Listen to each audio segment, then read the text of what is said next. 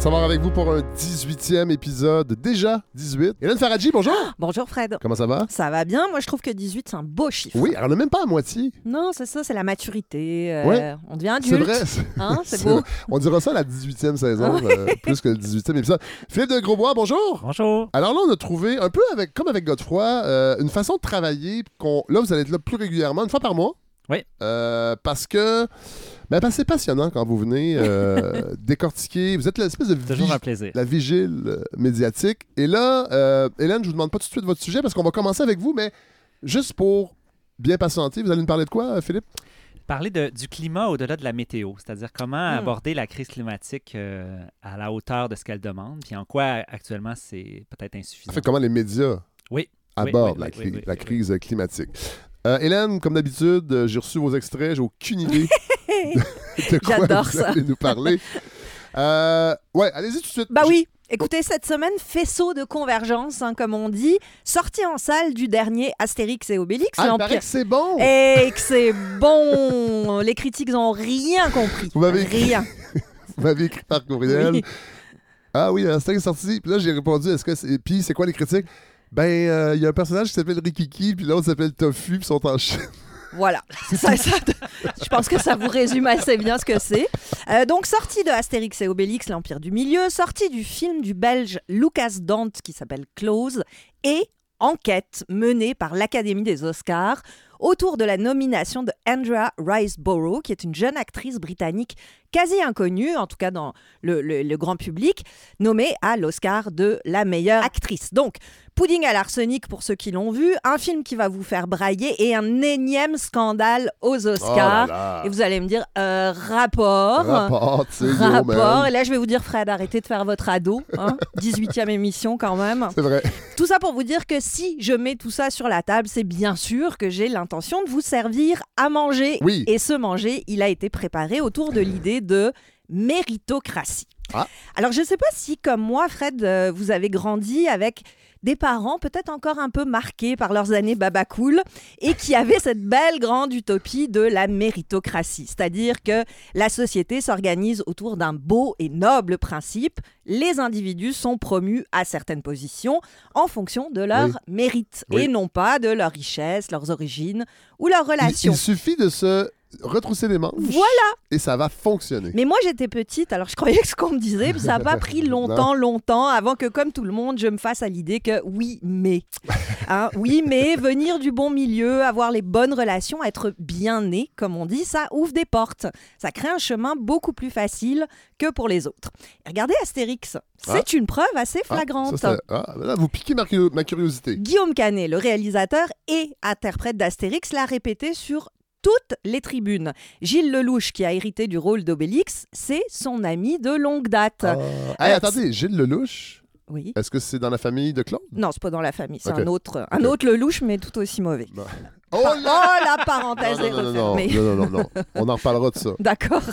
Donc, ami de longue date, c'est même Gilles Lelouch qui a convaincu Guillaume Canet de ne pas jouer César comme il le voulait, mais plutôt Astérix. On a aussi Marion Cotillard qui joue Cléopâtre et qui est l'épouse de Guillaume Canet. Et puis, Dans la vraie vie? oui, oui. Ah, mon Dieu, OK. Et on a aussi C'est un petit milieu. Hein? Et on a aussi dans Astérix l'apparition des youtubeurs stars français McFly et Carlito qui ont réussi à obtenir un rôle après un concours d'anecdotes Ah, ben qu'ils voyons, ont fait fun. avec Gilles Lelouch sur leur chaîne YouTube en 2019. Parlant de youtubeurs français, Norman n'était pas dans le, Oui, non, non. le? Non, il est en prison. Ah. Il, il peut pas, malheureusement.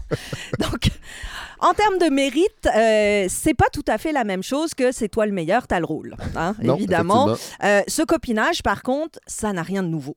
Euh, Oui, Aujourd'hui, ouais. Aujourd'hui, on a inventé un terme pour ceux et celles qui arrivent à nager dans les eaux turbulentes du show business avec fluidité, grâce à leur nom ou à leur relation. On les appelle les Nepo Babies. Ah oui. C'est cette nouvelle mode. Mais on va quand même essayer d'aller plus loin parce que en tant qu'utopie, la méritocratie, ça a quelque chose d'attirant. Oui. Sauf que en réalité, c'est-à-dire quand on n'est plus dans la théorie, elle est souvent pervertis. Pas parce que au final, euh, c'est pas les meilleurs qui restent, mais le problème c'est que les meilleurs sont souvent choisis dans un bassin de gens qui sont déjà privilégiés. Ouais, oui, c'est ça. On s'est vite rendu compte que la méritocratie, si elle assure une espèce d'égalité des chances à l'arrivée, ben, elle oublie un truc essentiel, c'est que tout le monde n'a pas la possibilité, voire même le droit, de se rendre sur la ligne de départ. Exemple, le financement du cinéma québécois. Des comités se réunissent pour décider quels sont les meilleurs scénarios proposés et ce seront ceux-ci qui auront les sous pour passer en production. Mais avant que les mesures de parité soient mises en place, les producteurs avaient tendance à ne soumettre des projets euh, qui, à ne soumettre que des projets qui étaient portés par des hommes. Ils, Ah, ben, devaient, oui. ils devaient se dire, si c'est une femme, ça passera pas. Mais c'est moins, c'est moins, c'est moins drôle. Oui. Les films sont moins drôles, les films de femmes. Ben oui, on sait bien. Films de femmes. Film de femmes, ça, ça sert à rien. On devrait. oh, Non, c'est pas que ça va rien, c'est qu'ils sont pas drôles. oui, c'est ça. On, on parle des bébés. Soyez on pas parle de- élevés, comme disait, euh, comme disait Robert Gravel, Oui, c'est ça. aux filles en impro. euh, dans Soyez pas Faites trop élevés. élevé quand vous jouez. Faites pas des sujets Léger, élevés. léger, léger, léger. Donc, bref, euh, oui, il y avait une méritocratie, c'était au mérite qu'on Oui. sélectionnait les projets, mais au, au mérite entre différents gars blancs. Oui. Donc, c'est- ça Oui, posait ça. problème. L'histoire de la méritocratie en culture, elle s'est accompagnée au cours des 10-15 dernières années de toutes sortes de, nouve- de nouvelles mesures qui essayent de corriger cet effet pervers-là en assurant une représentation qui soit un petit peu plus juste Oui. des forces en présence. Bon, mais là encore, on assiste à un espèce de catch-22 dont personne ne peut sortir gagnant, sauf peut-être ceux qui ont des sous, mais ça, je vous en reparle plus tard. On va prendre l'exemple de ce jeune réalisateur belge, flamand, qui s'appelle Lucas Dont. Son plus récent film, Close, vient de sortir au Québec vendredi dernier. C'est une histoire d'amitié empêchée entre deux garçons de 13 ans. Je pensais un petit peu gonflé. J'ai jamais dit que je tombais amoureuse de garçons en plus. Ah bon? C'est nouveau ça. Ouais, Quoi, t'aimes les filles? Bah je sais pas. Peut-être. C'est pas un problème, tu sais, tu peux le dire. euh. Oui, oui, je dirais, mais je sais pas. On va manger quoi ce soir? On invite ton petit copain C'est un film magnifique, vraiment euh, subtil, tragique, bouleversant. Mais cette sortie-là m'a rappelé l'espèce de malaise qui avait entouré la sortie de son film précédent, Oh. qui s'appelle Girl, qui est encore disponible sur Netflix si vous voulez aller jeter un coup d'œil, qui est tout aussi magnifique que Close, probablement plus, et qui raconte l'histoire d'une jeune fille trans déterminée à devenir ballerine. C'était Ah ouais. inspiré par la vie d'une vraie femme trans, Nora Montsecourt, et dans le film, elle est interprétée par un jeune acteur, Victor Polster. Il y est remarquable. Et bien sûr, on a reproché au cinéaste d'avoir casté un jeune homme plutôt qu'une actrice trans Ouais. pour interpréter ce rôle-là. C'était re- pas Christian Bégin, toujours? non, c'était pas Christian déjà. Et les reproches, en fait, ont été tellement violents envers Lucas Dont que ben, ce jeune cinéaste, il l'a dit plusieurs fois, a mis un temps fou à pouvoir même concevoir l'idée de faire un deuxième film, Ouais, ouais. Qui prend plus les mêmes risques d'ailleurs. Qui, euh, mais qui lui reprochait les. les com- voilà, les communautés euh, concernées. Mais Ouais, c'est une ouais. drôle de situation parce que il suffit de lire un peu autour de Girl pour apprendre que la véritable danseuse, d'abord, elle a été consultée durant le tournage. Tout, tout comme l'ont été différentes personnes trans, tout comme l'ont été le personnel médical qui avait déconseillé à Lucas Dont de prendre une jeune actrice trans. Ah oui, pourquoi? Pourquoi? Parce que l'âge qui était euh, choisi, c'est-à-dire 12-13 ans, Ouais. c'est un âge qui est une période extrêmement sensible dans une transition et que le film qui aborde de front des enjeux physiques, des enjeux émotionnels de cet apprivoisement d'un nouveau corps, bah, aurait probablement été trop perturbant pour euh, une jeune fille qui était en train de vivre ça. Ah ouais, ouais. Donc, le casting pour Girl, pour ce film, a été fait sur une base non genrée. Il était ouvert à tout ah, le monde. OK, OK. 500 personnes entre 14 et 17 ans capables de jouer et de danser, évidemment, c'était le critère. ça, ça, ça, ça, ça rétrécit le bassin un peu. Effectivement, et donc 500 personnes se sont présentées et 6 étaient des femmes trans. Mais Lucas Dont n'a pas trouvé chaussure à son pied dans Ouais. ces 500 personnes-là.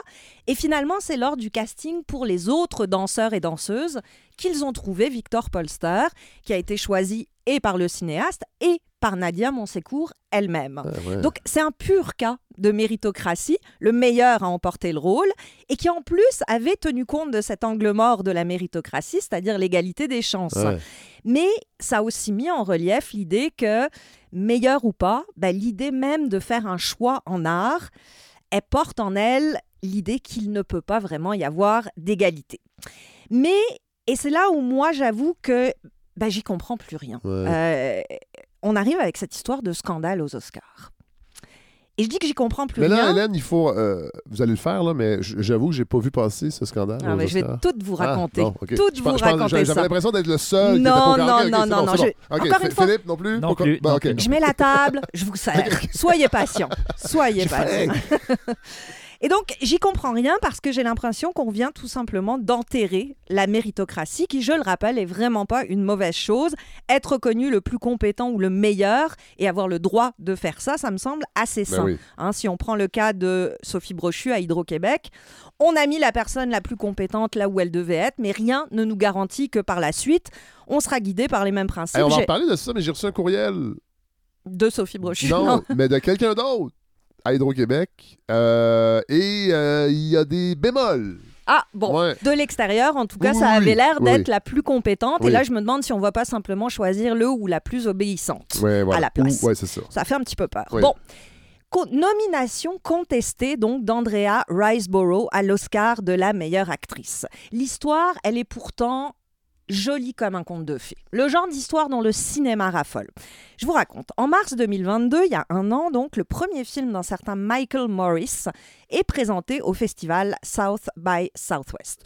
Le film fait pas énorme sensation, mais la presse reconnaît la présence hallucinante de cette jeune actrice, Andrea Riseborough, dans le rôle de Leslie, une mère solo, alcoolo, qui gagne à la loterie et qui, six ans plus tard, est tombée encore plus bas Ah et essaye de renouer avec son fils de 20 ans. Les Dieu, mois... ça ressemble au Lavigueur. C'est pareil. Tout à fait pareil, la même chose. ben, il y avait la fille qui Oui. était. Bon, en tout cas. Voilà, mais ouais, bon, il y a une bonne actrice là-dedans. Ah, ouais, ok. Ah ouais, c'est ça, la différence.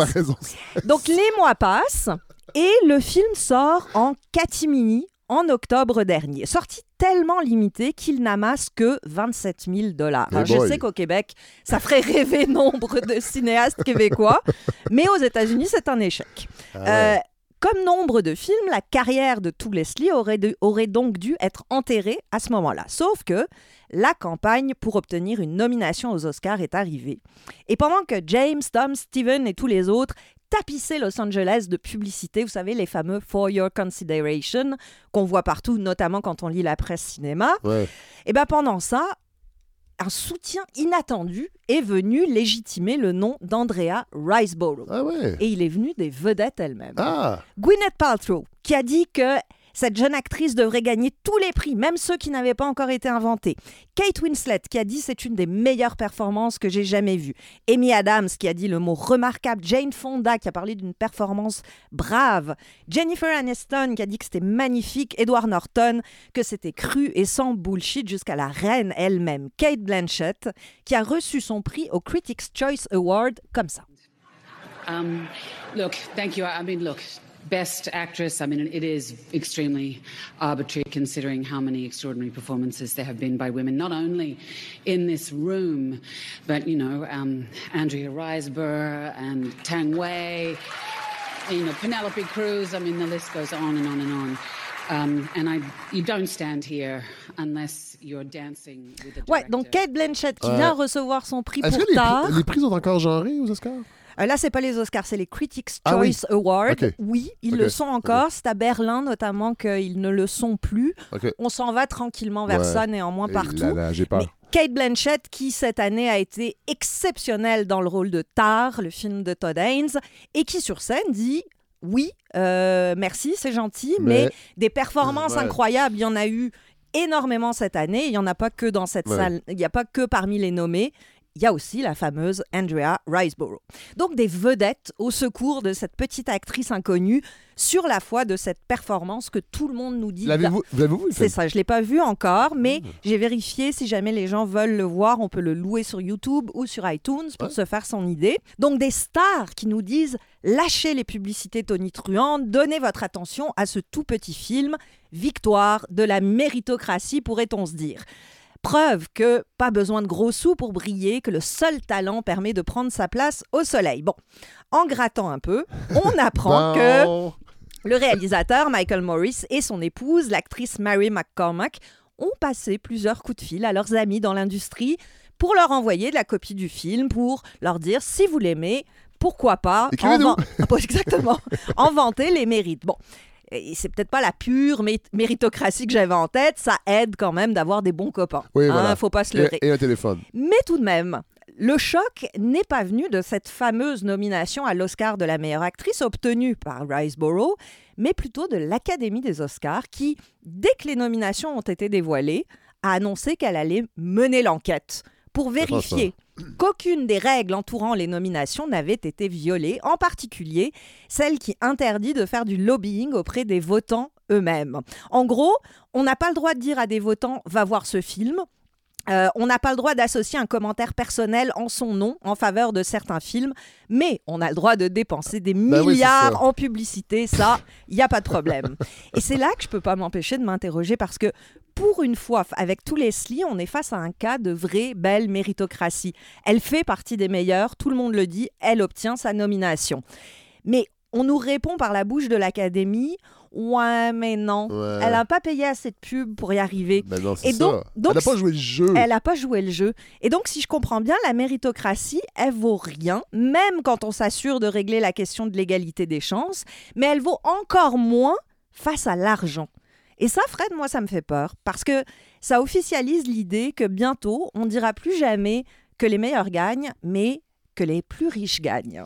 On rappelle que la campagne de financement pour la balado n'est pas terminée. Écrivez-nous. Merci, Hélène.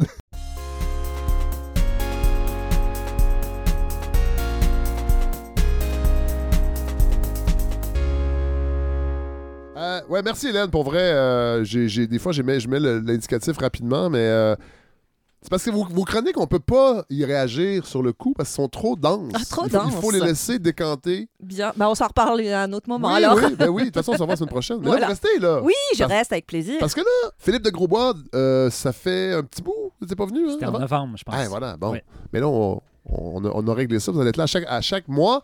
Sociologue, professeur de sociologie. Donc, cette semaine, comment les médias... En fait, comment on parle du réchauffement climatique? Ouais, Où est-ce qu'on en parle, en Puis fait? je, voulais, je voulais essayer de, de voir en fait pourquoi on ne traite pas la, cri- la crise climatique dans les médias à la hauteur de ce que cette crise-là euh, demande. Ouais. Fait que je me disais, il faut regarder un petit peu plus comment il fonctionne comme, euh, comme institution.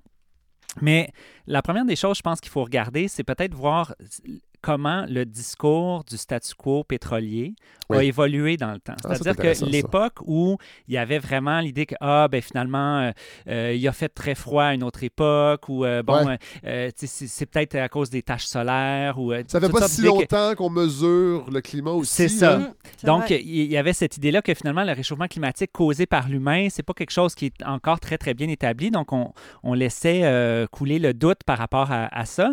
Ça existe encore, mais c'est plutôt marginal euh, maintenant. Euh, la stratégie maintenant, c'est plus de, de reconnaître la crise, mais en même temps, de trouver toutes sortes de façons de dire on peut pas en faire plus que ce qu'on fait maintenant. Ouais, ouais. Donc, les changements structurels, il faut oublier ça, on ne peut pas les, les envisager.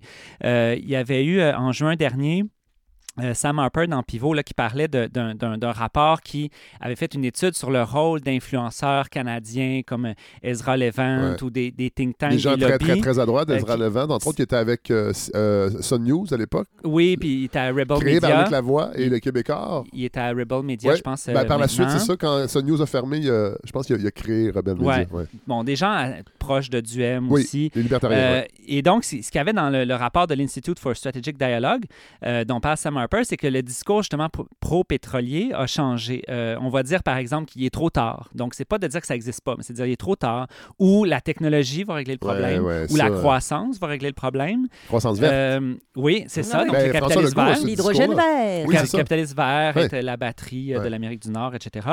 Euh, ou de dire que les changements qui sont demandés par les écologistes vont venir euh, réduire notre, notre niveau de vie, Ouais.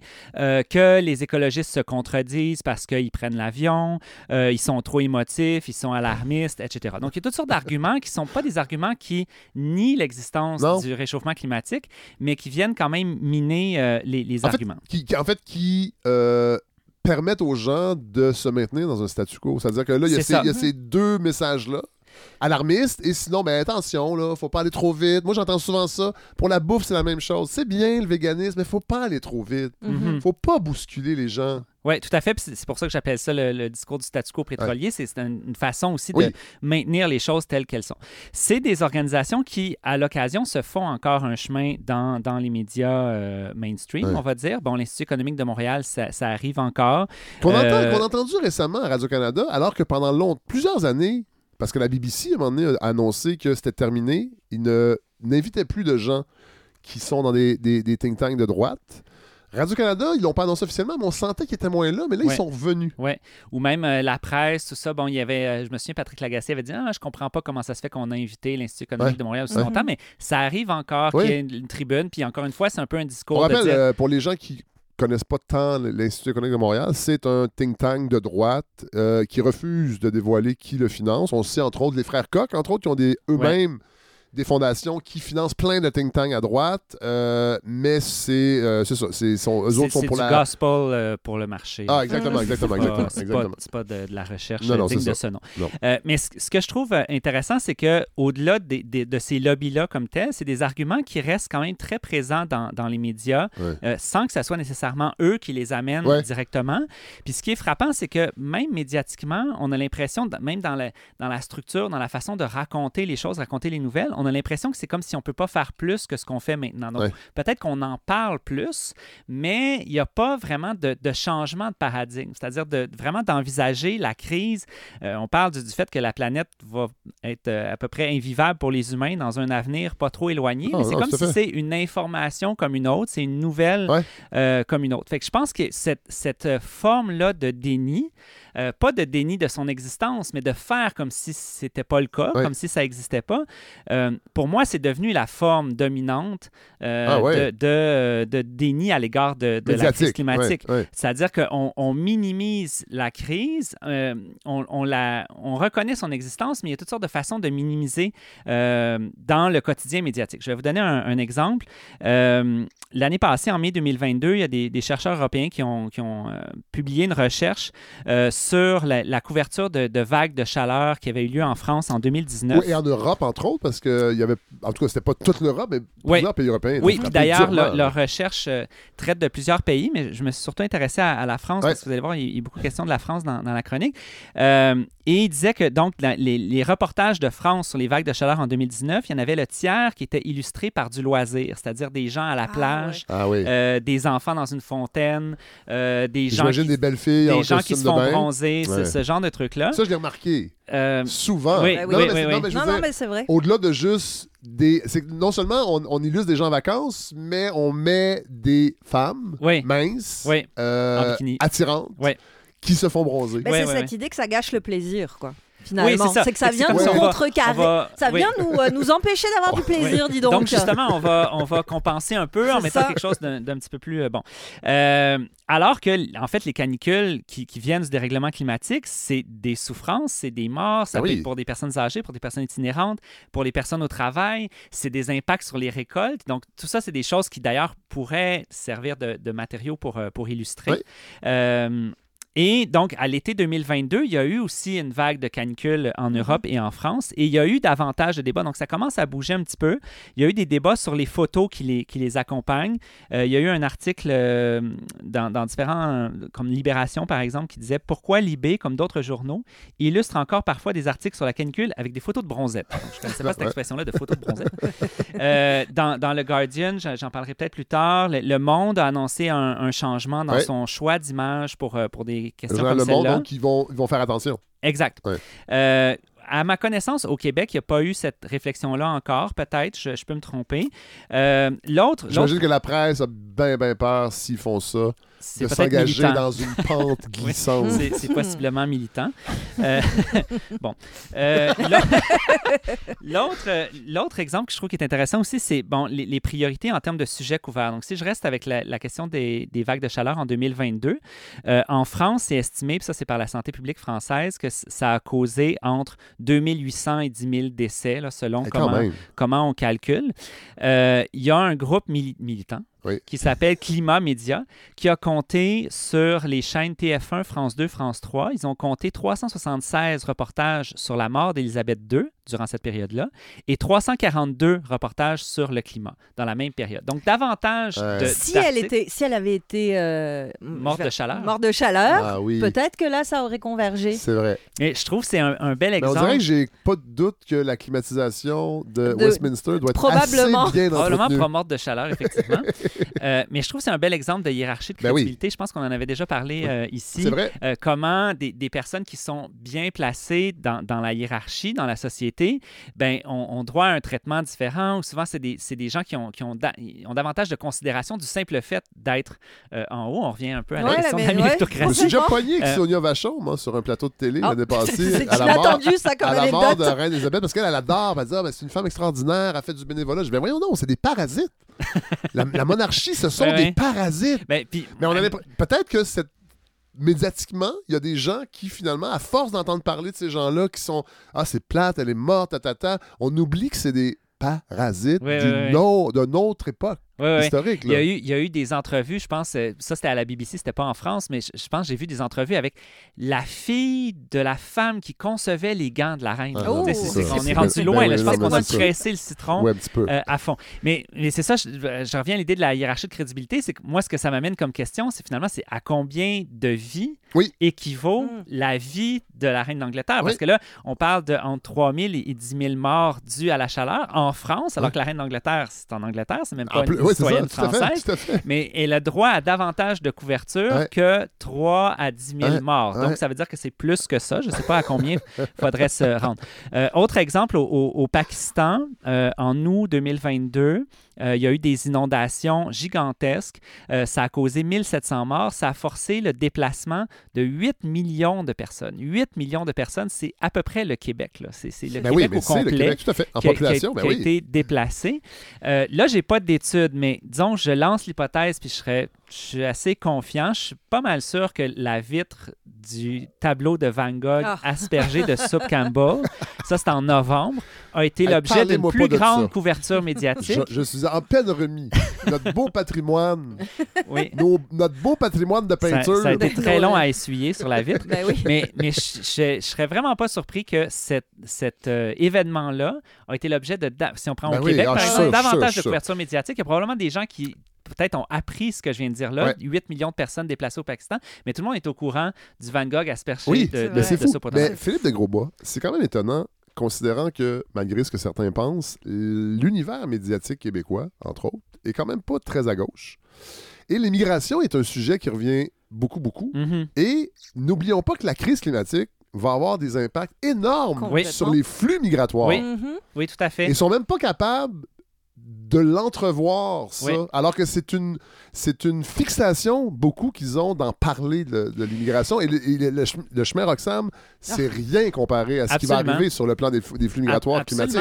Et, et d'ailleurs, je, je- je voulais l'aborder plus tard peut-être dans les, dans les pistes de solutions, mais c'est-à-dire que la- une des façons de changer de paradigme, justement, c'est de commencer à envisager une multitude de questions Oui. à travers le prisme de cette crise-là climatique Oui. qui s'en vient puis qui est déjà commencée.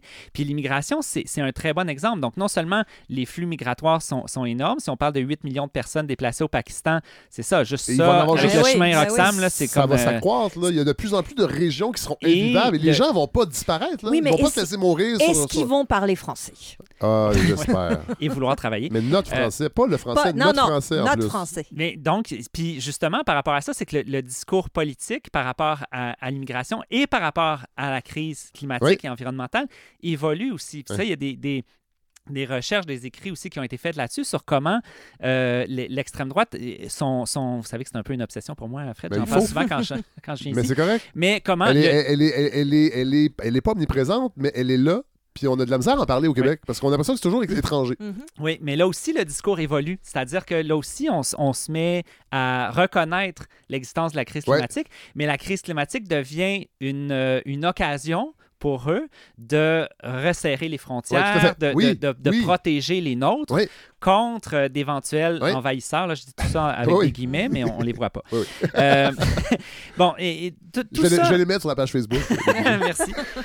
Tout ça, moi, c'est euh, c'est une des raisons pourquoi le livre que j'ai fait sur, sur les médias s'appelle la, co- la collision des récits. C'est que pour moi, la crise climatique, c'est une des raisons pour lesquelles euh, il faut changer notre façon euh, de raconter les changer, nouvelles. changer de récit. Euh, oui, on, est, Mhm. on est comme pris au piège euh, de- de- des événements. Tu sais, une catastrophe climatique, c'est un événement. Ça peut faire des photos, ça, ça suscite de l'émotion, mais entre ces catastrophes-là, qu'est-ce qu'on fait? Là, on est en hiver. En hiver, on parle toujours moins de la crise vrai. climatique. On en parle quand c'est la, la canicule. Ouais. À une autre époque, quand il y a eu les grands froids euh, la fin de semaine dernière, Ouais. euh, là, justement, il y aurait eu le déni qui disait Ah, ben vous voyez, hein, il y en a qui Euh, parlent de réchauffement ouais, climatique, mais Ouais. regardez, il Jeff, fait moins. Euh, Jeff il fait ça à chaque, à chaque il hiver. fait moins 28. Ouais. Mais, mais c'est- maintenant, c'est rendu assez marginal. Maintenant, c'est plus de dire, ben là, c'est l'hiver, fait que c'est pas vraiment normal le meilleur moment d'en parler. ouais, On en parlera plus quand, quand il fait chaud.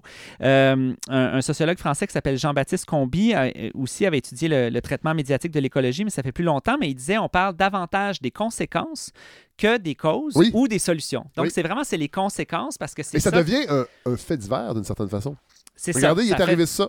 Il ça fait très fait- chaud, les gens meurent, mais ça va, ça va se tasser. ça fait, ça fait de l'audience, ça, Oui. ça, ça vient accaparer l'attention, mais c'est pour ça que je parlais tantôt de, de parler du climat plutôt que de la météo, c'est-à-dire que la météo, Mhm. on est vraiment dans le jour après Oui. jour au quotidien.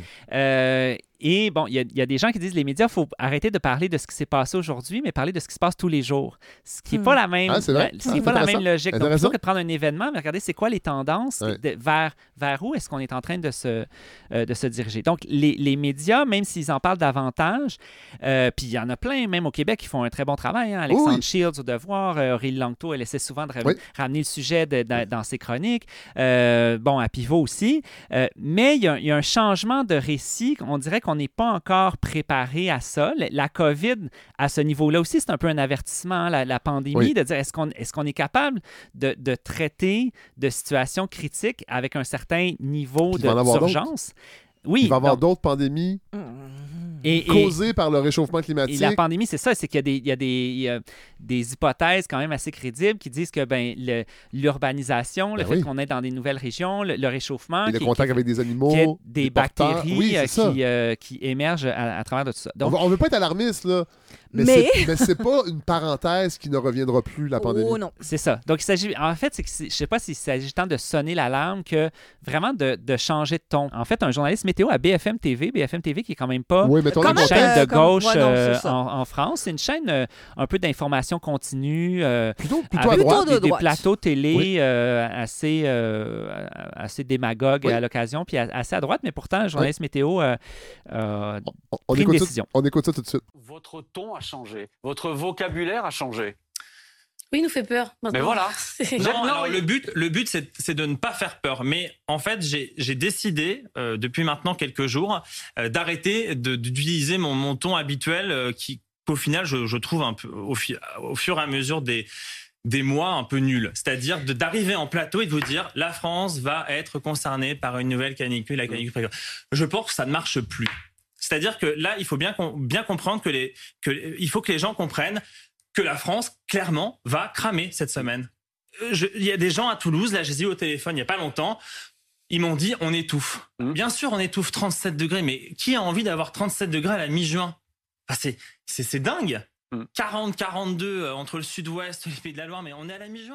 Ben, Ouais. c'est intéressant parce que il casse un peu cette idée de 37, là, ça va être le fun, on va pouvoir faire de la bronzette, puis euh, mettez de la crème. Moi, j'entends ça C'est des fois ça, encore. mettez de la crème. Ouais. Puis Ouais. buvez Buvez de l'eau. Oui, c'est ça. Oui, c'est ça. C'est comme un peu euh, lavez-vous les mains Ouais. euh, il y, a- il y a deux ans. Euh, mais donc, c'est ça. Qu'est-ce qui fait que c'est difficile de changer? C'est sûr qu'on peut réfléchir à l'influence des pétrolières, de l'industrie automobile, du, du capitalisme en général sur Oui, et la publicité, je disais les journaux, à Exact. 30, 30 ou 40 le revenu publicitaire, c'est les, les VUS les Ah voitures. Ouais. C'est difficile après ça d'avoir des éditos pour dire aux gens qu'il y a trop de voitures. Oui, comme, comme le dit une, une journaliste environnementale qui s'appelle Anne-Sophie Novelle, elle dit ben, comment plaire aux annonceurs quand les solutions vont vers moins conduire, moins voyager en avion, moins acheter de viande, euh, moins acheter de, de, de- de plastique? Donc, c'est- pour ça, on parlait tantôt de croissance verte, de capitalisme vert. Ben, ça, c'est un peu la voie de passage qui, qui est trouvée, Ouais. qui est de dire ben, oui, il y a des problèmes, mais les- la croissance verte, euh, être aider. la batterie de l'Amérique du Nord, ça, ça va, ça va euh, régler la question. Mais ça va plus loin que ça. C'est pas seulement la question des, des annonceurs, c'est une approche professionnelle aussi que ça vient euh, remettre en question. Euh, Anne-Sophie Novelle, encore une fois, elle, elle- elle dit que bon, la génération qui dirige les médias actuellement, elle a construit son métier, sa, sa façon de voir les choses dans une époque qui est un peu les certitudes des, des 30 glorieuses Ouais. ou Mm. peut-être le, le début du néolibéralisme, mais l'idée que bon, les, les progrès techniques vont régler les, Ouais. les problèmes un après l'autre, que, les ressources En sont, fait, qu'il sont plus ou moins inépuisables. qu'il suffit d'accepter le progrès, puis ça va bien aller, parce que le progrès est vecteur de belles choses. C'est positif. Ouais. Alors que c'est oui. plus ou moins vrai. Ouais. Donc, c'est c'est toute un, un- une façon de structurer un journal ou un bulletin de nouvelles qui s'est faite dans une période de, de relative stabilité du capitalisme. Alors qu'aujourd'hui, on n'est plus là, puis on est de moins en moins là, dans des périodes de plus en plus instables. Ouais. Et c'est ça qui a l'air d'être difficile de, de, de changer de Non, discours, de, changer de cassette quasiment.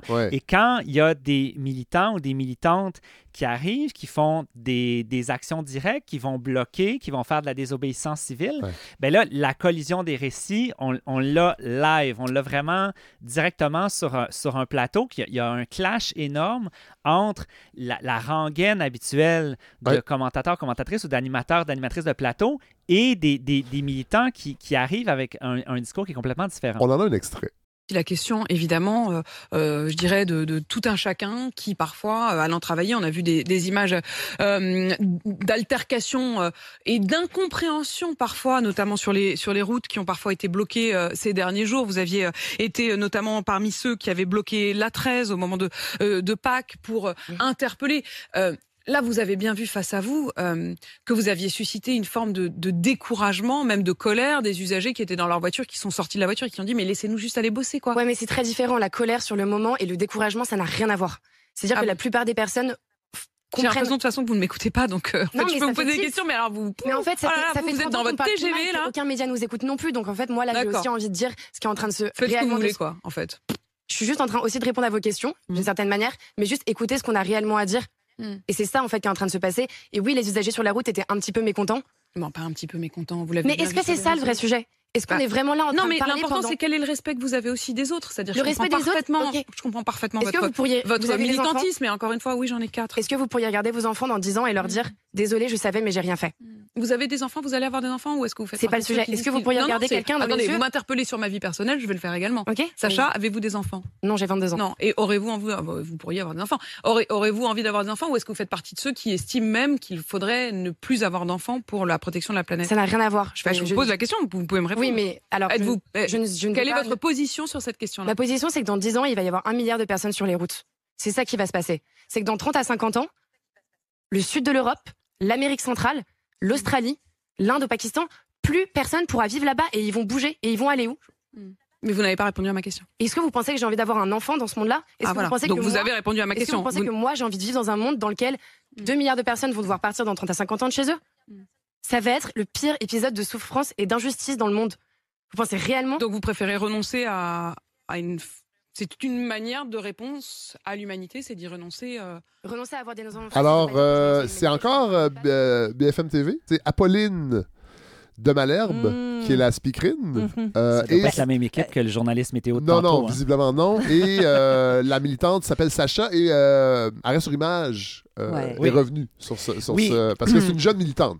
Il y, a, il y a eu plusieurs clips comme ceux-là qui ont, qui ont- qui ont circulé sur Twitter où, où on parlait de, de Don't Look Up version française, Ouais. Don't Look Up version britannique, parce qu'il y a eu plusieurs clips comme ceux-là où des gens qui sont sur le plateau, soit, c'est ça, c'est que soit on est dans des, des- des plateaux de télé euh, de, de débat, euh, donc de, de polémiquer à l'infini Oui. sur Ben, telle ou telle action. Ça Ouais. aussi, ça fait du buzz. Ça aussi, ça fait de l'audience. Donc, pendant ce temps-là, on n'est pas en train de, parler de, de la, du problème Oui. réel. Ou une autre dynamique de plateau télé qu'on a vu aussi, puis on, on la voit plus vraiment dans le film Don't Look Up, c'est qu'il y a des plateaux qui sont beaucoup plus, euh, de, de vous accompagner le matin avec votre café, Ouais. puis on vous Ouais. donne, on vous dit des choses gentilles, puis ah, tiens, on a trouvé un petit clip de- Ouais, ouais. euh, d'une biche euh, qui a été trouvée dans un tic ou je sais pas quoi, des, des choses un peu pour agrémenter la journée. Ouais. Et puis là, tout d'un coup, il y a des, des scientifiques qui arrivent et qui disent euh, ben là, écoutez, euh, un peu ce que, ce que disait la militante, dans 10 ans, dans 15 Ouais. ans, dans 20 ans. Et là, tu as des, des gens qui disent oui, mais là, euh, qu'est- qu'est-ce que vous êtes donc Vous êtes rendu- aujourd'hui, Vous êtes arrêtez. déprimé aujourd'hui, Ouais, vous, ouais, euh, ouais. les, les scientifiques. Euh, vous êtes toujours là euh, avec votre, votre ton. euh, Ouais. et puis bon, et, donc, et donc, il y a- aussi un. il y a Il un- fait il y a beau un ce clash. matin, là, on peut pas en profiter. C'est ça. Euh, puis je pense la, la question qui est un peu derrière ça, c'est dans le fond, qu'est-ce qu'on fait? Puis je reviens à l'idée du, du paradigme, puis de- du, du modèle professionnel qui a été acquis au fil des décennies. Ben, qu'est-ce qu'on fait quand l'information objective, quand, quand des données objectives, des recherches nous montrent qu'on court vers, vers la Ouais. Ben catastrophe? Est-ce Ouais. qu'on peut rester dans ce même type de, de, de- de récit-là? Alors, qu'est-ce qu'on qu'est-ce qu'on fait avec tout ça? Euh, J'ai mentionné quelquefois euh, Anne-Sophie Novelle, donc c'est une journaliste environnementale euh, en France. Elle a fait un livre que, que j'ai lu l'automne dernier puis qui m'a un peu donné l'idée de faire cette chronique-là, qui s'appelle Les médias, le monde et nous. Elle étudie un peu la, la crise des médias, mais elle amène aussi beaucoup, beaucoup d'a- d'alternatives. Et ce qui est particulièrement intéressant, c'est que comme elle est spécialisée dans les alternatives écologiques, euh, elle s'est mise à penser l'avenir des médias Oh, dans cette même Ah, perspective-là. intéressant, ça. Donc, elle, elle dit, bon, dans l'aspect critique, elle dit, ben, le système qui détruit notre environnement, c'est le même qui détruit aussi notre rapport à l'information. Par exemple, faire plus avec moins, l'agriculture industrielle, Ah, ouais. euh, ben, c'est de faire fermer des petites entreprises locales. mais Ouais. c'est la même chose pour le journalisme. On, fait des, des économies d'échelle, mais finalement, le journalisme local, on l'abandonne. Et elle va dire de, même, de la même manière qu'il y a des déserts alimentaires, il y a des déserts médiatiques. Il y a, il y a des, es- il y a des lieux, il y a des localités ouais, ouais. Qui, ne, qui ne sont plus euh, couvertes. Elle va comparer le clickbait euh, à la malbouffe en disant, ben, Ah, la- wow. en Ah ouais, comparaison, la, la cuisine santé, c'est un peu comme du journaliste de fond, ça prend plus de temps. Ouais, ça coûte un peu Euh, plus cher. faut, faut laisser mijoter. Euh, c'est ça, c'est plus cher.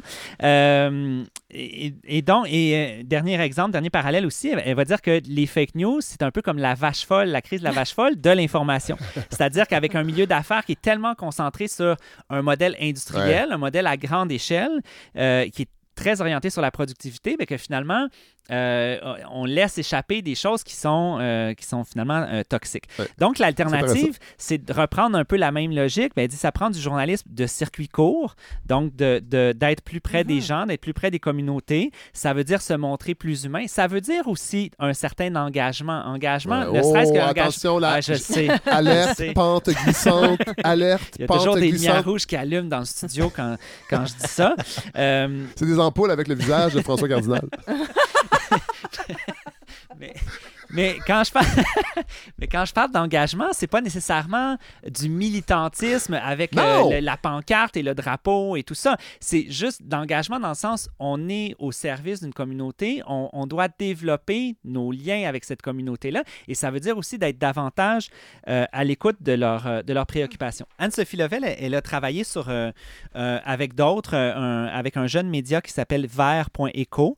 Ça, c'est l'année dernière sur une, une charte pour un journalisme à la hauteur de l'urgence écologique. Donc, de- d'essayer de, dessiner quelques pistes sur quel, quel genre de principe on pourrait se donner pour euh, changer notre manière de, de- de couvrir euh, ces questions-là. Il y a plusieurs points, il y en a une douzaine, donc je ne vais, je vais pas tous les nommer, Ouais. mais elle dit, bon, traiter, euh, la charte, là, elle dit traiter le climat, le vivant, la justice sociale de manière transversale. Quand on parlait tantôt de l'immigration, tu sais, montrer Ouais. que Mm. euh, il y a plein d'enjeux qui sont qui, qui vont être transformés euh, par, par la, cri- la crise climatique, donc l'immigration, la sécurité, l'alimentation, l'économie, la politique, euh, évidemment. Euh, ensuite, euh, dans- toujours dans la charte, s'interroger sur le lexique, donc les mots qu'on utilise. Là-dessus, le Guardian, euh, c'est en 2019, je crois qu'ils ont dit, ben là, à partir de maintenant, on change notre politique éditoriale, on parlera plus de réchauffement climatique, on va parler de crise, ou crise, d'urgence climatique. Euh, on va parler de négationniste de, de- du Ouais. réchauffement. Mhm. Euh, donc, d'avoir des, des mots plus explicites. Et ça, ici, euh, on l'a vu avec les féminicides, Oui, tout à fait. qui, qui a été adopté par les médias. L'abandon du terme pro-vie aussi pour parler des, Oui, gens qui s'opposent Mhm. à, à l'avortement. Et là, bientôt, il va falloir arrêter de parler d'une voiture qui heurte un piéton. Parce qu'il y a un conducteur derrière. Oui. Oui. Parce que là, c'est comme un, un objet inanimé. Soit c'est la voiture, c'est un, véhicule, puis les- Ouais. les, les gens sont au large, Ouais. on ne sait pas trop où ils sont. Ou alors, c'est même c'est la personne qui est heurtée. Oui, c'est vrai. même Oui. pas, Ouais. donc c'est la forme Ouais. c'est la personne qui, Non, mais c'est des heurtée. Exemples. C'est exactement, c'est des exemples pour montrer que le choix des mots a un impact. et, et qui est tout à fait euh, significatif, puis que c'est un choix. Oui, C'est oui, c'est voilà, pas, oui. pas anodin. Non. Euh, donc, élargir le traitement des enjeux, enquêter sur les origines euh, des bouleversements, donc travailler davantage sur les causes, sur les réponses aussi, évidemment, révéler les stratégies produites pour semer le doute dans l'esprit du public. Donc, co- comment on, on produit un certain euh, doute, euh, s'opposer, puis là, on est plus dans la structure, s'opposer au financement issu des activités les plus polluantes. Donc, Ouais. de commencer à rejeter... Mais ça, il va falloir trouver des Euh, alternatives ça, parce que les médias vont, nous- vont nous dire, et ils ont raison, qu'il y a quand même, sur le plan du financement, des défis. Là. Ah, tout à fait. Euh, le- Puis ça, Pour- là, pour- c'est plus large que la crise climatique. Oui, oui, C'est-à-dire tout à partir du moment où euh, le- le- on parlait tantôt d'un- d'une période de capitalisme, du capitalisme beaucoup plus instable, ben de s'appuyer là-dessus, on voit que ça pose toutes sortes de problèmes. Mais ça, de toute façon, les problèmes, ils sont déjà là parce que les annonceurs sont déjà partis sur les médias sociaux. Vrai. Euh, donc, on, on réfléchit davantage à du financement public. Puis, bon, ça, il y a toutes sortes de, questions à se poser d'une autre chronique très longue. Exact. À se, pose- à se poser là-dessus, mais, mais, mais il faut y réfléchir, puis il faut voir comment prendre une certaine autonomie, une Oui. certaine indépendance euh, par rapport à ces, à ces annonceurs-là. Donc, cette charte-là, elle a été signée par un très, très grand nombre de journalistes. J'ai essayé de voir, parce qu'il y en a vraiment beaucoup, là, donc j'ai j'ai pas Ouais. pu passer toute la liste pour voir s'il y en avait du Québec. Il y en avait, j'en ai pas vu en tout cas. Euh, et les médias, ben, c'est beaucoup des, des médias français. Donc, il y a, il y a Mediapart, il y a, euh, euh, je pense, France 24. Mhm. Ouais. Euh, il y a justement euh, Vert Éco, il y a Reporter, Ouais. Terre T-E-R-R-E, euh, qui est un, un- un site de, de journalisme environnemental qui existe depuis longtemps. Euh, donc, je terminerai peut-être avec ça. À, Oui. à bon entendeur, bonne entendeuse, salut. S'il y a des, des- des, médias québécois qui veulent se, se pencher davantage sur cette charte-là, sur, sur les perspectives que ça ouvre et sur comment en arriver à un changement de Oui. paradigme dans la façon dont on couvre Oui. la crise climatique. Ouais. Mais euh, Wow. oui, puis euh, tout ce que vous avez nommé, toutes les chartes, en tout cas, tout- on va le mettre dans l'infolette, entre autres, idéalement dans le, le- le- sur le- la, la page Facebook, et ça va peut-être faire percoler. Ça, on va semer des graines, Voilà. des graines vertes. Oh. Philippe de Gaubois, merci. C'est toujours aussi passionnant. euh, et on sait déjà que vous revenez dans un mois. Oui. Et je crois qu'on parle de complotisme Oh. avec euh, cet ouvrage extraordinaire. cette somme euh, Q comme complot, Ouais. le complot qui s'écrit avec un Q dans Ouais. le titre euh, du livre. Donc, c'est. D'un collectif. C'est. euh, C'est. Je suis en train de le lire aussi. C'est ça, malade. ça va dans tous les sens. Publié chez Lux. Euh, C'est malade. Puis on pourra parler de d'autres aspects Ah oui. par rapport au complotisme parce que j'ai lu d'autres Ouais. trucs aussi. Euh, Alors, ouais, on, va- on vous retrouve dans à peu près un mois. Merci, euh, Philippe. avec plaisir.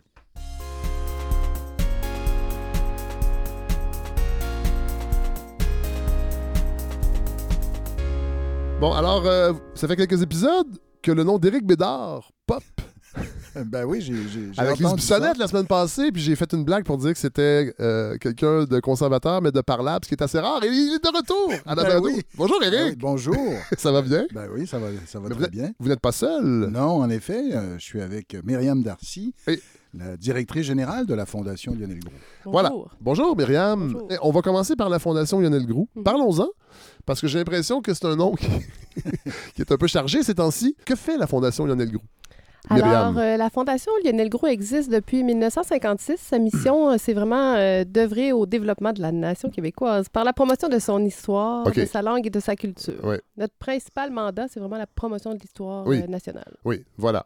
C'est pas vous qui avez remis euh, le prix, parce que là, il y a des gens qui, ont l'impression ça, à, c'est- à- à Catherine La Rochelle. Non, ça, c'est l'Institut d'histoire de l'Amérique française qui a longtemps eu un lien organique entre la Fondation Ah ouais, hein, et l'Institut, mais c'est plus le cas pour Ouais. des raisons qui m'échappent de- depuis quelques années. ouais. Mais le prix vraiment- porte encore le nom Lionel Mais le prix, oui. Puis écoutez, c'est assez normal, puisque si vous voulez qu'on en parle. là, Non, non, mais en j'en ai pas obligé. Non, mais c'est que le- Lionel Groux, euh, si on remet un prix Lionel Groux à l'IHF, c'est pas parce qu'on adhère à ses idées Ah, ouais. nécessairement surtout, Ouais. mais c'est parce qu'il est un père fondateur de la discipline. Oui. C'est lui qui a créé Ouais. l'Institut d'histoire d'Amérique française et c'est lui qui a créé la revue d'histoire d'Amérique française, qui est la revue de référence pour les chercheurs en histoire. Donc, par simple gratitude et Ouais. égard pour le fondateur, ben, on, a, on a nommé ce, ce prix-là.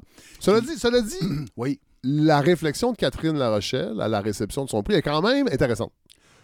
Ben, écoutez, c'était étonnant qu'elle ait accepté le prix si le, si le nom le- la rebute à ce point-là. Euh, Je pense pas que le nom la rébutait à ce point-là, mais je pensais. En tout cas, je trouvais qu'il y avait. On est, on est dans le- l'époque de, une époque de dialogue, paraît-il. Ben Alors, je trouvais que faut. ça, quand même, ça, ça nourrissait ce dialogue, mais vous je vous ai pas invité pour ça. Vous parlez de promotion de l'histoire nationale. Euh, Comment ça s'articule à la Fondation Lionel Groux? Est-ce que vous faites euh, des guides pour les écoles, par exemple? Euh, co- comment ça s'articule? Parce que là, on va parler tantôt de nos géants, mais j'imagine que vous, ce, n'est pas que ce volet-là qui occupe la Fondation. Non, en fait, on est euh, des grands producteurs de contenu depuis longtemps. On, organise des séries de conférences, notamment Figures marquantes de notre histoire, depuis sept ans à la Grande Bibliothèque, qui sont diffusées par la suite à, à Ma TV et qui sont animées par Éric Bédard. On publie aussi des livres. On, on a euh, un livre en trois volumes, là, euh, Figures marquantes, là, en préparation. Euh, notre site aussi est un, un outil là, de référence euh, sur l'histoire du Québec. Euh, il y a nos géants, bien sûr. Oui. Et puis, euh, un projet méconnu, on enrichit de nombreux contenus sur l'histoire du Québec, tout azimut, dans Wikipédia. Donc, Ah c'est oui? un mandat qu'on s'est donné Oui. il y a plusieurs années. Et puis, chaque projet, J'imagine qu'il y avait un manque ah à ce niveau. Oui, oui, oui. Oui, oui, Par rapport à Wikipédia. niveaux.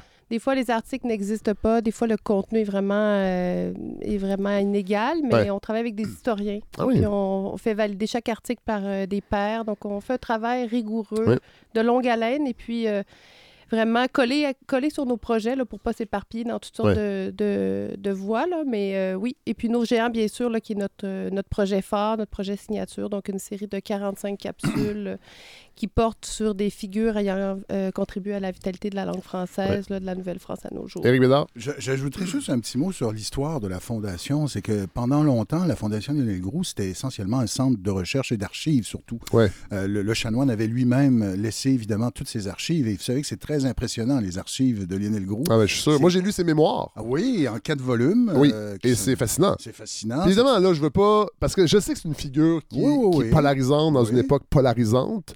Euh, puis c'est pour ça que tantôt, je parlais de Catherine La Rochelle. Je trouvais quand même intéressant qu'on puisse avoir cette réflexion-là, Mhm. mais ça enlève pas la contribution Ben oui, de Lionel. Groux. Il faut remettre dans son contexte, Ben, évidemment. tout à fait. Euh, mais moi, je me rappelle d'avoir lu ses mémoires et c'est vraiment, vraiment fascinant. C'est vraiment fascinant. Donc, C'est quelqu'un qui écrivait très bien, d'ailleurs? Oui, et Ouais. quand il est décédé en 1967, ben donc, euh, là, les chercheurs allaient consulter ses lettres. Il y en a eu plus de 15 000. hein. Ouais, ouais. On a publié quatre volumes, mais il en resterait encore énormément. Je pense que ça s'arrête en 1915 et les quatre volumes font plus de 1000 pages, vous imaginez, de correspondance. Et, et donc, pendant longtemps, c'était un centre de- de- d'archives, mais ça s'en allait un peu dans le mur financièrement, parce que les gens Ouais. disaient, bon, pourquoi financer un centre d'archives? Il, y a- Ouais. il y a, il y a les archives nationales du Québec. Fait qu'autour de 2010, à peu près, la Fondation a, a comme changé de cap dans sa mission, a, a cédé tous ses fonds d'archives, donc Ouais. ils peuvent être consultés à BANQ. Et c'est là qu'on a créé un lien euh, avec BANQ, et c'est pour ça qu'on fait figure marquante. Ils accueillent dans leur mur gratuitement.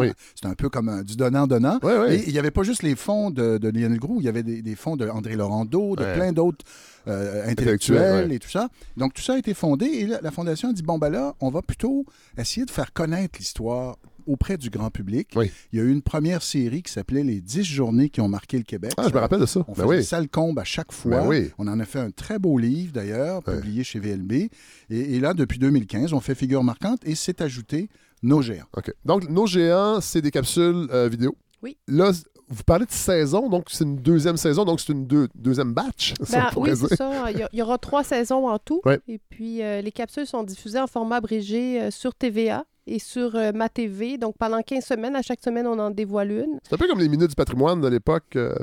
Ça coûte pas mal moins cher.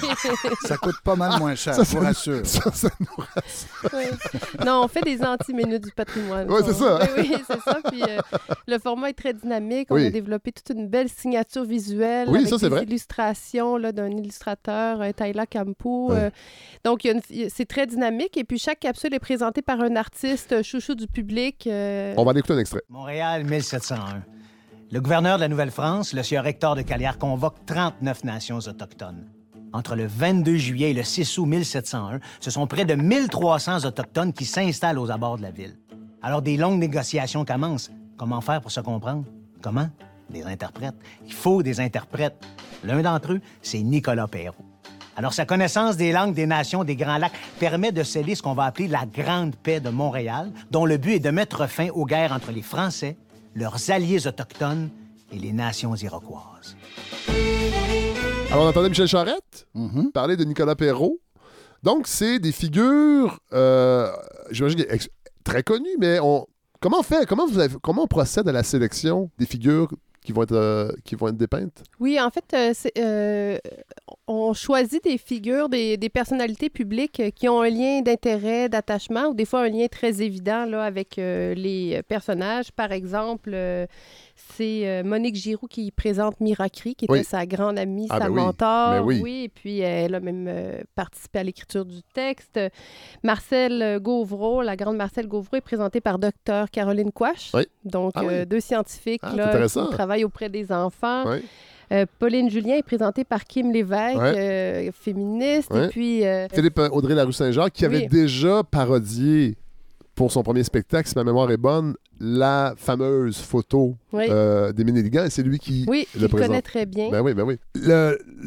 L'impact, j'imagine, c'est la deuxième saison. Euh, est-ce que ça répond à vos attentes? Vous avez l'impression que c'est bien reçu? Est-ce que est-ce qu'il y a encore du débat autour du choix des figures historiques par rapport à ce climat actuel que l'on connaît? En fait, on s'y attendait. Oui. Oui, j'imagine bien pensé. Mais, et donc, on a été très prudent. Je pense qu'on a fait un choix, justement, euh, très écuménique. On, on- on prend, tu sais, pas juste des hommes politiques ou des... Tu sais, on prend... euh, puis aussi, on a l'équité, hein? Oui, Euh, tout à on, a, fait. on a une équité homme-femme dans, nos, dans nos personnages. On a, on a eu l'année Mais est-ce qu'il y a dernière- la diversité? Oui. Alors, justement, donne- donne- donne-nous des exemples, peut-être, Oui, dans, dans la première saison, il y a Nicolas Vincent Tsawenohi, qui Oui. est d'origine Huron, Huron-Wendat. Et puis, il y a, a été présenté par euh, Conrad Sioui. oui, qui avait participé à l'écriture du Ah texte, ouais. à la révision Ouais. du texte. Euh, euh, il y a eu aussi euh, Honoré Catelli, donc fondateur de- des pâtes Ah? Catelli, oui, qui, qui avait, euh, qui, qui a travaillé en français, qui a fait Ah, moi, travailler... je savais ses- même pas que était c'était un Québécois. dans- Il a francisé son prénom et il a été un des membres, des premiers membres de la première chambre de commerce francophone de Montréal. C'est Ah, incroyable, ouais. hein? Oui. Ah oui, oui. Ben, c'est à ça que ça sert, hein, C'était pas l'histoire. Donc, c'était pas fatal que la communauté italienne aille du côté francophone, euh, anglophone. Ouais. Euh, bon, il y a toutes sortes de raisons qu'on pourrait, on pourrait Oui, en oui. discuter, mais Oui. justement, ce personnage-là, lui, il a vraiment... Et il a même été un défenseur des réfugiés, entre guillemets, Mhm. italiens, Oui, qui se faisaient exploiter. oui. Non, mais non, avant, bien avant. Ah oui, OK. Au début, début du 20e siècle, il y avait des réfugiés italiens qui venaient, évidemment, euh, pour travailler. Et ils étaient plus... ou- Tu sais, il y avait des passeurs, il y en avait déjà. Ouais, là. ouais, ouais. Donc, c'était un personnage assez louche, là. J'oublie Ouais. son nom, mais qui faisait... Euh, Exactement. Oui. Oui. Puis il faisait venir donc des, des pauvres Italiens, puis il les exploitait, Ah, il ouais. leur faisait miroiter des mers et mondes. Ouais. Et lui, il a participé à une commission d'enquête pour que ça arrête. Donc, c'est vraiment un très beau personnage. Wow. Euh, donc, on peut les voir à la télé. Euh, Québécois finance en partie. Oui, Québécois est notre grand partenaire. donc. J'ai vu euh, aussi Desjardins, parce que oui. j'imagine les gens euh, vont le voir, la facture visuelle est vraiment oui, belle. là. Oui, merci. Non, non, on, on sent pas que c'est fait euh, c'est le coin d'une table. Il y a beaucoup de travail euh, derrière cette série-là. Donc, les capsules en format euh, original, en format de 5 à 9 minutes, sont disponibles sur le site de la Fondation Lionel Groux, donc fondationlionelgroux.org, Oui. et euh, diffusées en format abrégé de 60 secondes là, euh, pendant une semaine. Chaque capsule est diffusée pendant une semaine sur TVA pendant Salut Bonjour et Ouais. Ma TV durant toute la journée. Mais pour voir le, formu- la- le- le format intégral, c'est sur la- la- le site et les plateformes de la Fondation, mais aussi sur CEC Éducation. C'est très important. euh, les éditions CEC, euh, grand, euh, grand euh, éditeur de manuels scolaires, sur leur plateforme, on- les capsules sont hébergées. Il y a du matériel pédagogique pour les jeunes euh, en histoire de secondaire 3 et 4 qui est produit avec des spécialistes et en francisation. Donc, autant les nouveaux arrivants, Ah oui. adultes et, et jeunes. Donc, les- il y a des sous-titres qui sont ajoutés, puis il y a des activités pédagogiques qui ont été euh, élaborées avec des spécialistes. Donc, no- notre but, c'est vraiment de créer le lien affectif entre les publics, notamment les jeunes et Oui. les nouveaux arrivants, avec l'histoire euh, du Québec, avec la langue française, et puis euh, d'améliorer aussi les compétences linguistiques, puis de faire découvrir des, des euh, chouchous, des personnalités Ouais. chouchous de notre culture. euh. en fait, euh, c'est qu'on on avait fait le constat, que les figures marquantes qu'on fait à BANQ, euh, ça marche assez bien dans un public un peu plus âgé. Oui, ça, j'allais disait, dire, ouais. Mais non, mais, mais, c'est- Oui. mais ils ont le droit aussi, ces Ben gens oui, évidemment, évidemment. du contenu de ben qualité. ben oui, ben oui. Mais, tu c'est que-. Non, mais c'est parce que... Non, mais vous serez d'accord avec moi, Fred, tu sais, que les- des directeurs de programmation, là, les jeunes, les jeunes. Oui. mais- OK, mais je veux dire, il y a- il y a- tout le monde a le droit d'avoir... Puis on y arrive, hein. Eric? Tranquillement, pas vite? Ben, exactement. On y arrive. Ben oui, juste à côté de chez moi, j'ai une résidence de personnes âgées. Je regardais, à partir de 55 ans, on est bienvenus. On pourrait, J'ai- J'ai réalisé ça, là. on, on pourrait être membre de la FADOC. J'étais à, à 3 ans, 2 ans qu'on. Mais je suis allé voir les rabais, je, je trouve pas ça intéressant. C'est pas super intéressant. Moi non plus, je ne vendrais pas ma carte. Mais euh, alors donc, on se disait, donc les figures marquantes, c'est bien pour un public un peu plus âgé. C'est un peu aussi le même public des rendez-vous d'histoire dont on Oui. parlait tout à l'heure, Oui. qui se tiennent à Québec, dont on est partenaire. Mais là, il faut le dire aux gens parce qu'on en parlait Oui. tantôt avant l'enregistrement, pendant que je faisais un café. Oui, oui, exact. Donc, les rendez-vous d'histoire de Québec qui se tiennent chaque été au mois d'août. Ça fait la, ça va être la sixième Oui. édition l'été prochain. Et là, vous préparez quelque chose avec l'exhibitionnette. Ben, on- parce qu'elle a- parlé de vous. Vous nous scoupez, là, Oui, parce qu'on n'est même pas encore au courant. Ah mon oui, Dieu. on va en parler à, mais- l'organisatrice. On va Oui. lui demander si elle, elle accepte. Mais oui. euh, On dirait que je suis pas non, inquiet. non, non, c'est pas, ça devrait aller. Mais c'est ça. Donc, on voulait, on voulait rejoindre un public différent par les réseaux sociaux, Ouais, plus ouais, jeune. ouais. Puis on s'est dit que nos géants, c'était une bonne formule avec justement des personnalités connues qui sont très enthousiastes. hein. Ils acceptent. Maintenant, c'est même eux qui nous appellent Oui. maintenant. Ah oui, Oui, c'est ça que j'allais dire. Mais est-ce que. Ben là, on, on dira pas, est-ce qu'il y a des gens qui ont dit non, mais est-ce que vous aviez l'impression. Est-ce que les gens étaient surpris? Des gens comme Kim Lizotte, par exemple, euh, ou Philippe, même Philippe Audrey, euh, bien qu'on sait qu'il aime l'histoire et, et les vieilles choses, euh, parce que c'est un, un monarchiste aussi. Euh, mais en tout cas, il aime beaucoup la monarchie. Je ne sais pas s'il est monarchiste, Ouais. mais est-ce que, est que vous avez senti une résistance ou au contraire? Aucune. Ah ouais, hein? Aucune. Les gens disent oui avec un grand élan du cœur. Ouais. Euh, oui, puis euh, parlant de Marianne Gaboury, Pascal Monpetit, l'an l'an dernier, quand on a lancé la série, quand on a lancé la promo, euh, elle nous a appelés. Elle a trouvé notre numéro, puis elle a dit Je veux participer Ah, à ce ouais. projet-là, c'est Ah, incroyable. c'est cool, ça. Euh, oui, Jacques Beauchamp. Moi, j'ai pas été appelé, ça euh. Je sais pas pourquoi j'ai pas été appelé. une saison 3 en euh, on, va, on, va, on va vous présenter les personnages. là. Il y en a peut-être Oui. un qui pourrait vous Ah, je intéresser. suis certain, certain. Oui. Euh, J'ai l'impression qu'aussi, on est, on est sorti, on est sorti. On sort quand même d'une époque, et je pense que Serge Bouchard a beaucoup participé à ça, de présenter les, les- les- les figures importantes moins connues ou oubliées un peu. Mm. Et, et j'ai l'impression que les- nos géants viennent pas remettre les pendules à l'heure, mais on, re- on reprend un peu cette idée qui, moi, quand j'étais plus jeune, dans les cours d'histoire, on était beaucoup dans les grandes figures qu'on a peut-être oublié un peu. Hein? Hmm. Ben, c'est parce que ce qui était en vogue quand on était, nous, là, à l'école, euh, Oui. ce qui était encore en vogue, c'était ce qu'on appelait l'histoire sociale. C'est pour ça que nous, on parle d'histoire nationale, mais Ouais. l'histoire sociale, c'est parce que c'était en réaction à une ancienne historiographie Oui. qui n'en avait que pour les élites Voilà. faites d'hommes, etc. Voilà. Alors là, là, il y a eu un. C'est comme s'il y avait peut-être un petit peu un retour du Oui, balancier, oui, oui. mais aussi chez les historiens qui réalisent que un personnage, le destin d'un personnage singulier, ça dit beaucoup aussi sur la société. Tout à fait. Ça- C'est très révélateur. C'est très. Alors. La contingence. Oui. Ça, vous aimez ça? Ah oui, ça j'aime Vous en mangez de la contingence. Là, ouais. Je m'attendais pas à celle-là. Mais euh, oui, mais les personnages qui sont libres de leur destin, qui Oui. prennent des décisions, puis c'est Oui. inspirant de, de- de- de Ouais. les suivre. Et, donc, de faire tourner ça autour d'un personnage. Mais évidemment, l'histoire, c'est pas que des Non, personnages, c'est- des événements, c'est des structures. Bon. Mais ça, ça- rend ça humain, ça humanise et ça incarne. Parce que parler du libéralisme au 19e siècle, c'est une chose. Parler de Pierre Bédard ou de Louis-Joseph Papineau Oui. et de ses idées, de comment elles ont évolué, ça, c'est, ça rend ça, euh, ça incarne les choses et c'est plus concret. Ouais. Ça, ça accroche peut-être plus. Vous avez, euh, c'est vous, Eric, qui euh, abordez euh, Lionel Groux. Est-ce Mhm. que Lionel Groux mériterait pas éventuellement, parce qu'on sent aussi qu'il est récupéré des deux côtés d'une façon positive et d'une façon négative, Ouais. est-ce que Lionel Groux mériterait pas un jour une série complète Ah. euh, ou, un, ou un- ou un documentaire ou quelque chose de plus... Parce que là, j'ai l'impression qu'on on parle de lui de façon caricaturale un petit peu. Oui, euh, ben, merci. Oui, vous avez raison. Et peut-être là, on- Myriam, je pense pas que révéler un grand secret de dire que c'est la conjointe de Félix Rose. Peut-être que Ben Félix voyons! pourrait nous présenter Ben un voyons beau donc! documentaire. C'est un petit milieu, hein? ben oui, ben oui. Non, mais c'est vrai que ça serait une bonne idée, non? Je vais lui en parler. on en a déjà parlé. Non, mais, Ben non, oui. non, mais on sait que c'est Oui. une figure controversée. Oui, oui, oui. oui. Puis on en parle dire- beaucoup sans trop le connaître. C'est intéressant parce que j'avais une discussion avec euh, Harold Bérubé, justement, Oui. euh, dont vous me parliez, qui a collaboré. Avant qu'on enregistre. Ouais, encore, je on va en parler un historien, un historien donc à l'université de Sherbrooke, Harold Bérubé, et il me disait, il dit, il dit, tu sais, il dit, euh, Johnny McDonald, là, quand on l'étudie aujourd'hui, il reste plus grand-chose. Ouais. Plus grand-chose à retenir de grand de ce personnage-là. Mais il dit, prends un personnage comme Winston Churchill. Ouais. Winston Churchill, c'est un impérialiste Tout là, à fait. forcené. Tout à fait. Mais il a aussi été le grand résistant Hitler, Oui. c'est-à-dire la même personnalité, peut des fois contenir des choses qui nous intéressent, mais des choses qui nous inspirent Ben, là, moins. c'est- que les personnages sont complexes. Ben, c'est ça. Et Historique. Lionel Groux, Lionel Groux, je vous l'accorde, là, sur la question des Autochtones, mais je pense même Jean-Philippe Courtois, son biographe, le reconnaîtrait lui aussi.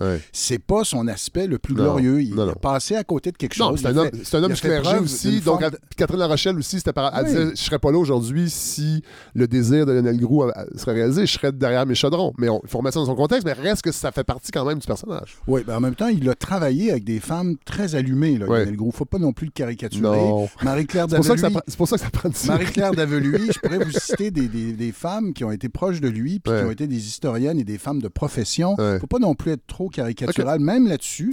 Mais p- c'est peut-être pas des femmes qu'aime même beaucoup Catherine La Rochelle, ceci dit. Marie-Claire Daveluy, c'est peut-être trop conservatrice Ouais, pour, ouais, pour ouais. elle. Ouais. Mais il y a eu quand même des femmes comme ça qui ont été dans l'entourage de Lionel Groux. Alors, donc voilà, euh, Lionel Groux, en tout cas, nous, on insiste beaucoup sur sa défense de la langue française. Oui, tout à fait. Euh, et sur son grand discours de 1937, notre État français, nous l'aurons. Et sur aussi le fait qu'il a été un bâtisseur pour la discipline historique après la Deuxième et Guerre un, des, une des premières figures intellectuelles aussi. Oui, ça a été un intellectuel. De l'art moderne, important. de l'art Ah moderne, oui, québécoise, très. faut quand même le dire. un intellectuel de choc. Oui. Vous savez, j'ai découvert ça, mais j'ai j'ai écrit un article sur lui à un moment donné et, et son rapport à la jeunesse. Ce qui m'a frappé en lisant son journal de jeunesse, hein, ça a été édité par les presses de l'Université de Montréal il y a longtemps, c'est que c'était pas clair qu'il voulait être prêtre au début. Ah ouais. Euh, son destin, c'était au début d'être un espèce de, de journaliste de choc, mais il y en avait un déjà, la place était prise, c'était Ouais. Jules-Paul Tardivel, qui était Ah ouais, un, un ultramontain Oui, catholique. Oui, oui. Et- il avait écrit un roman, euh, Euh, oui, pour la patrie. oui, voilà. Hein, il anticipait l'indépendance du Québec. Il, y avait, euh, il y avait aussi Louis Veillot en France, qui était un autre ultramontain. Alors, il y avait... Mais comme c'était un homme qui venait d'un milieu très modeste, qui n'avait pas de réseau, Ouais. la seule voie pour euh, pouvoir euh, se consacrer à ses grandes passions, qui étaient la littérature, Ouais. l'histoire... Les, cho- les choses de l'esprit. des choses de l'esprit, voilà, Ouais. c'était de devenir prêtre. Et il a été donc un intellectuel de choc, mais à côté de ça, il a laissé une œuvre d'historien qui était, euh, je veux dire, assez rigoureuse. Et à la Fondation, on a conservé beaucoup des volumes qui ont, qui ont appartenu aux chanoines, Ouais. et des revues, des Ouais, séries. ouais. D'ailleurs, vous devriez venir nous visiter Ben, à la totalement, Fondation. je pourrais amener ma console avec mes micros. Ben, pourquoi pas? Oui. Et moi, des Avez-vous fois... une bonne machine à café? Ah, Parce que c'est là que se disent les choses. Et moi, je, je suis frappé à chaque fois quand je lis, mettons, des vieilles, des vieux, des vieilles revues. Et là, je vois dans- sa griffe sur les bords. Il a travaillé cet homme-là Ah toute ouais, sa ouais, vie. C'est impressionnant comme il a travaillé. Et quand on lit attentivement ses articles, pas ses, pas ses discours d'intellectuels de choc, là, ses articles de d'historien, c'est quand même très rigoureux et euh, il en reste quelque chose. C'est une contribution. Bon, ben, je pense qu'on lance la, on lance la perche euh, à, votre, à votre conjoint, Myriam. Ça va prendre euh, une série, série, un ah documentaire. oui. Et quelque chose de rigoureux. Pas, pas du larmoyant émotif, là. quelque chose de rigoureux. Et on regarde nos géants. On va mettre euh, les références sur la page Facebook et dans l'infolettre de la balado, qui est maintenant un outil extraordinaire. Myriam, merci, merci d'être Merci venu. l'invitation. vous, êtes- vous habitez pas loin, en fait. Oui. On, on a découvert ça. Bon, Oui. si vous repassez en vélo euh, devant Saint-Zotique, ma machine à café est toujours ouverte. Excellent. Et Éric Bédard, c'est toujours un plaisir. Ben oui, merci Regardez, beaucoup. J'ai sorti mes macarons. Moi, j'avais une collection de macarons. Euh, regardez, ça va vous faire plaisir. Il faut rester fort au Québec. Ah oui, 81. 81. élection du PQ. J'ai, euh, bon, Daniel, euh, Pierre-Marc Johnson. Ah. Moins intéressant, mais je l'ai encore. Ben oui. Euh, je vote pour le vrai. Ah, ça, je, ça, ça me dit rien. Et le jour. J'ai même un macaron. Ah Du- oui. Ça, c'est rare, ça. Ah oui, ça, c'était. J'ai jamais vu ça. Du journal Le Jour. Alors voilà. Euh, c'est très rare que je sors ma collection de macarons aux les gens, on n'en fait plus de macarons Non. aujourd'hui. Non, hein. C'est complètement plus, fini. ça. Mais c'est que ça pique, hein. On fait des tatouages. On fait- Oui! J'ai perdu mon. Mais il doit être quelque part. Il est peut-être dans ma boîte derrière. Euh, Oui. Donc, si vous aimez beaucoup les géants, vous pouvez vous vous faire tatouer. Il y a plusieurs choix. Euh, il y a la- la- le visage du chanoine. Oui, qu'on Et- va envoyer à Catherine La Rochelle. Oui. Et il y a Eric Bédard aussi. Vous pouvez vous faire faire euh, Non, non, tatouer ça, le visage. ça. Pauline Non. Julien, Pauline ça peut faire son effet? Ça- non, mais ça doit être on, intense. on a envie de faire du matériel promo. Nos, nos- nos illustrations sont tellement belles. On a envie de Ben, faire du matériel promo, euh, des, des, Des des chandails. euh, La merch. faire- Oui, c'est ça. Comme on dit dans le Oui. milieu. Hey, merci, euh, Merci. vraiment d'être passé à la balado. Merci beaucoup. Merci.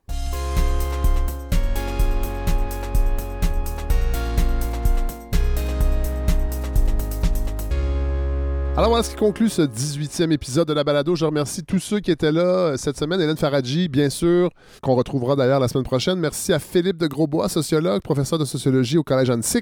Nouveau chroniqueur cette saison-ci. J'adore vraiment, vraiment, vraiment ce qu'il apporte à la balado, cette réflexion euh, sur le récit médiatique, cette vigile des médias, on peut l'appeler comme ça. Euh, merci Philippe de Grosbois. Merci également aux gens de la Fondation Lionel Groux. Euh, Myriam Darcy et Éric Bédard. Toujours un plaisir de recevoir euh, Éric Bédard qui me fait, qui me fait rire. J'aime son. je sais qu'il nous écoute, il va trouver ça drôle. Euh, mais j'aime son énergie. Voilà. Alors, euh, je sais qu'on va le réentendre. On, prépare quelque chose avec euh, la revue Argument aussi. Cette autre collaboration que je veux multiplier avec les revues québécoises, ce domaine foisonnant. Et euh, je veux le faire avec euh, presque toutes les tendances politiques, sans aller trop trop dans les extrêmes, bien que on verra. Mais voilà, merci donc aux gens de la Fondation Lionel Groux. Et évidemment, on va voir les capsules Nos Géants, euh, la deuxième série de capsules. Et qui sait, la troisième série, j'y serai peut-être. Si, si je sens un attrait pour euh, les personnages qui restent, les personnages historiques qui restent à présenter. Euh, je vous invite à aller sur lefredsavard.com. Si vous n'avez pas fait votre don encore, votre, participation financière pour la saison 5, je vous invite à le faire parce que j'en parle parce que parce que à chaque semaine, il y a des, gens qui donnent. Évidemment, ça, ça, ralentit par rapport au début de la saison où on était plus dans la campagne de lancement, la campagne de financement, mais euh, si vous n'avez pas fait votre don, vous le faites, c'est toujours très, très, très bienvenu et c'est un signe aussi que vous appréciez ce que vous entendez puis vous avez envie que ça continue. Et vous pouvez également, sur lefredsavard.com, vous abonner à l'infolettre qui, euh, qui va bientôt, euh, la semaine prochaine, je vous, en envoie de nouvelles où euh, on aura des liens sur les, les, les- chroniques que vous avez entendues dans les dernières semaines, entre autres avec Mathieu Bellil, tous ces, ces liens sur la culture russe. Et aussi aujourd'hui avec Philippe de Grosbois, il y aura plusieurs liens sur qui ont attrait à sa chronique. Et je vous enverrai également le document final de la firme Polygone qui vous permettra de suivre l'épisode qui sera diffusé, l'épisode de dévoilement de la grande consultation qui sera diffusé le 25 février. On termine encore, toujours, en chanson. Euh, là aussi, oui, j'ai oublié de dire quelque chose. Je le sais qu'il y a plusieurs personnes qui m'écrivent qui aimeraient ça que je reprenne les éditos, euh, les espèces de rétrospectives de la semaine un peu humoristiques, un peu caustiques. Euh, je vous entends. J'ai pas trouvé, ben, pas l'énergie, mais le moment dans la semaine de faire ça parce que j'aimerais ça les filmer. Puis là, vous voyez, cette semaine, il y aurait eu matière quand même avec, entre autres, la chronique de Jean-François Lisée de lundi dernier où euh, il nous, euh, il nous euh, abreuvait d'une succession de supposées anecdotes. Je ne sais pas si ce sont des vraies anecdotes. Peut-être, mais j'avoue que depuis que j'ai lu la chronique de Joseph Facal sur son ami noir imaginaire, des fois, je me méfie de ces chroniques-là. de- Les gens m'écrivent et euh, il y, y a de l'anglais partout.